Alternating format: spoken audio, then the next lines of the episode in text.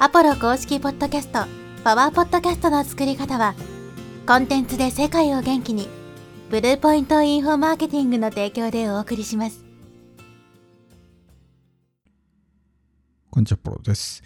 今日はですね、騒音対策について話していきたいと思います。ポッドキャスト、あるいはオーディオブックはですね、やっぱりこの音にこだわるっていうのはすごく大事で、例えば騒音とかね、雑音とかそういうのが入ると相手が不快に感じてしまったりとかね、して途中で聞くのをやめられてしまったりとか、このストレスを与えないっていうのがすごく大きなポイントになってくるんで、まあ、騒音とか雑音対策っていうのもね、しっかりしといた方がいいんですね。で、そもそも、この騒音とか雑音でもですね、その許容範囲のものと許容範囲外のものっていうのがあるんですね。これぐらいの騒音だったらまあいいかなみたいな。もちろんそれはボリュームっていうのもあるんですけど、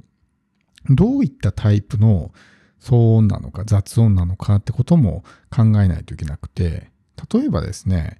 たまにあるのが、なんかこう紙をペラペラめくってるような音が聞こえるようなね、そういった音が入ってってしまったりとか、あ、この人なんか読んでんだなっていうのがね、もう相手に丸分かりみたいな。別にいいんですけど、なんかちょっと冷めると思うんですね。それ聞いてると。あ、なんだこの人ただ読んでるだけかみたいな感じになるんで、そういったね、えー、タイプのものは、まあ、避けた方がいいかなと思いますし、あとなんか、やたらとこうガサゴソする音が聞こえるみたいな。多分スマホかなんかでね、収録してるのかもしれないですけど、その人がなんか、こたつかなんかで喋ってんのかな、この人みたいな感じで、こうガサゴソする音が聞こえるとか、そういうのはちょっと不快に感じる人も多いので、まあ、やめた方がいいかなと思うんですね。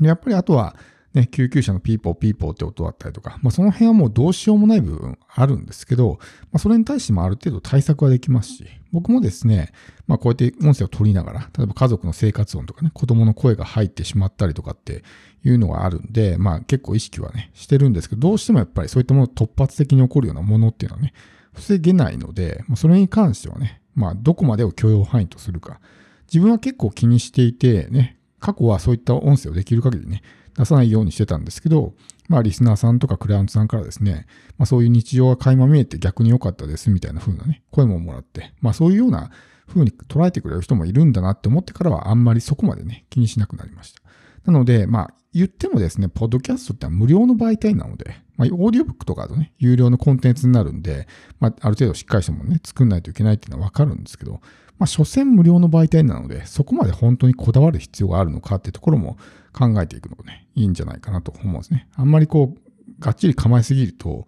ね、こう、まあ、できなくなってしまうんで、まあ、ある程度は許容範囲内ってことで、まあ、自分でね、えー、GO を出すというところも大切かなとは思うんですけど、まあ、この騒音対策ですね、いくつかあるのでお話していきます。まず一つ目はマイクですよね。どういったタイプのマイクを使っているのか。基本的にポッドキャストを撮るのであればですね、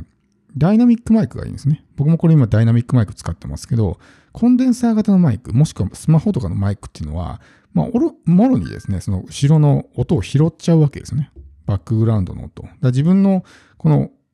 声だけじゃなくて、後ろで例えば鳴ってるような音、今ピコンって聞こえたかもしれないですけど、これまだダイナミックだとね、そんなに大きな音じゃないんですけど、コンデンサーとかだと、まあ、かなり大きな音が入ってしまったりとかしますし、スマホとかもね、そのマイクから近い遠いとか関係なく、まあ、イーブンに均等にね、こう音を拾ってしまうんで、まあ、そういった音がもろに入ってしまうという問題があるんですね。だからダイナミックマイクであれば多少の音はね、入らないし、結構大きな音がね、えー、周りでしたなと思って、後で聞き返してみても、あんまり聞こえないとかね、もうほとんど聞こえないっていう風になるんで、やっぱりダイナミックマイクを使うっていうのが、まあ一つおすすめかなと思います。で、あとはですね、収録の時間帯ですよね。やっぱりそういう騒音が入りやすい時間帯ってあると思うんですよ。まあ家族が活動しているような時間帯ですね。日中とか、まあそういった時間っていうのはまあ活発に動いてますし、それこそ道路の車の数も多いしね、救急車とかが走ってる、走る確率も高くなると思うんですよ。だからできる限りそういう時間帯を避けて収録する。夜とかね。まあ僕は普通にこう昼間とかにね、収録してますけど、昔はもう夜というかね、家族が寝てから収録してたんですね。そっちの方が落ち着いて撮れるし、まあそういった騒音とか雑音が入る心配が一切ないので、そういった時間に撮るってことをしてました。あとは、まあ BGM で書き消すっていうのもできるんですね。僕は初期の頃 BGM を入れてたのは、一つ理由はそれなんですよね。その後ろで聞こえる騒音を書き消すために BGM、当時はアンカーのこの最初から備え付けのね、BGM があったんで、まあ、それを入れてたんですけど、そうすることによって、大抵の音はもう消えるというかね、BGM に紛れてほぼ聞こえないみたいな感じになる。で、まあ、BGM でごまかすとかね、っていうこともできますし、あとは、やっぱりこう、編集スキルを身につけるってことですね。例えば、この騒音、ダイナミックマイクに入ったような騒音、雑音っていうのは本当にかすかな音なんで、それこそノイズ除去ですね。ノイズリダクションで消えたりとかもするんですね。だから、その編集スキルさえ覚えておけば、編集によって消すこともできますし、多少大きな音でも、ちょっとね、例えば音がした瞬間自分が黙って、一旦収録を止めて、その部分だけカットとかね、すれば、もう、その雑音とかもね、消すこともできますし、編集スキルを身につけるっていうのも、一個ね、その騒音対策になるんですね。で、動画編集みたいにすごい複雑な編集ではなくて、本当に簡単にできる。すぐに終わるような編集なんで、YouTube1 本作るのにね、えー、何時間もかかるみたいな人もいると思うんですけど、まあ音声編集っていうのは本当にシンプルなんで、本当5分とかね、10分もかからないと思うんで、本当にすぐに終わるような簡単な編集で済むので、それもまあ、ポッドキャストのいいところではあるんですね。やっぱりこのポッドキャストっていうのは耳に集中してみんな聞いてるんで、多少の音でもやっぱりね、敏感に拾ってしまう、聞こえてしまうんですね。YouTube とかだと動画に集中してるんで、多少の音はそんな気にならなかったりするんですけど、ポッドキャストは本当耳だけにみんな集中してるから、ちょっとした音も気になってしまう。だからさっきのガサゴソね、なんかこたつでなんかやってんのかなみたいな音だったりとか、紙をペラペラめくる音だったりとかね。そういったものもどうしてもね、耳についてしまったりとかするんですね。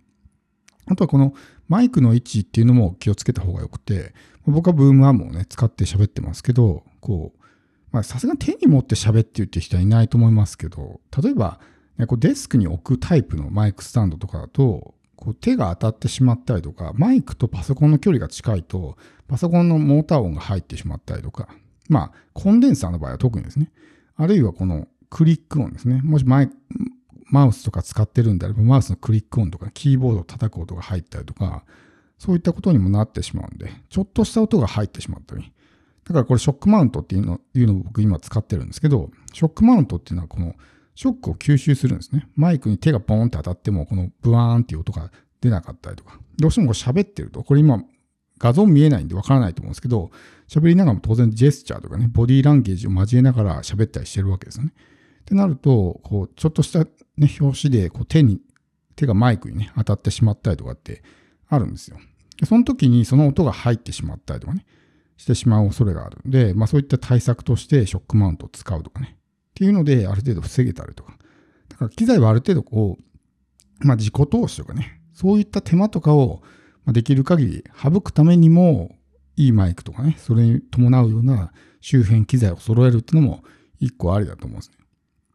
なので、まあ、騒音対策、できるのはやっぱ限界がありますし、あとはまあ収録環境とかもね、できればその音を反射しないようなね、えー、部屋の中で撮るとかっていうのはいいわけですけど、さすがにそこまでね、こう、部屋をリノベーションしたりとかって難しいと思うんで、そこまでできなかったとしても、できる限り、その音が入りにくいような状況を作ったりとか、音が入った後の対策をね、考えるとか、っていうふうにすることで、全然やっぱ変わってくると思いますし、そこでやっぱり印象が全然変わってきたりすると思うんですね。どうしてもガサゴソ聞こえるような、ね、えー、ポッドキャストあったりとか、紙をペラペラめくる音が聞こえるようなものっていうのは、なんかこう、素人臭さというかね、そういう印象を与えてしまったりとか、